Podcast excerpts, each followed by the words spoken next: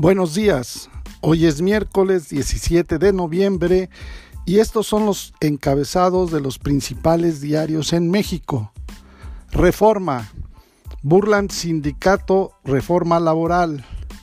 El Universal, Morena y gobierno alistan ofensiva a favor de reforma.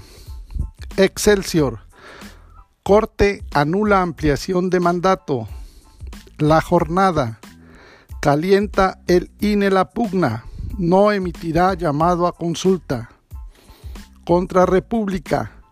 Vacunación contra COVID-19 incluirá a menores de 15 a 17 años de edad.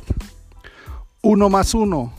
López Obrador buscará impulsar reforma migratoria con Biden. El día. Urge investigación contra Pedro Fuentes. Milenio. 100 países se apuntan al plan de AMLO ante la ONU, Ebrard. El Heraldo. Por fin, vacuna para menores de 15 a 17 años. La razón. Abren vacunación para adolescentes, pero se mantiene rezago en tres estados. Publimetro.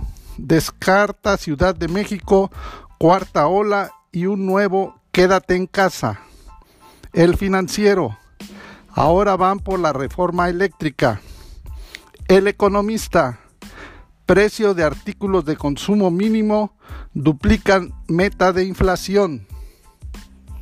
Para estas y otras noticias, te invitamos a visitarnos en www.bitácorapolítica.com.mx.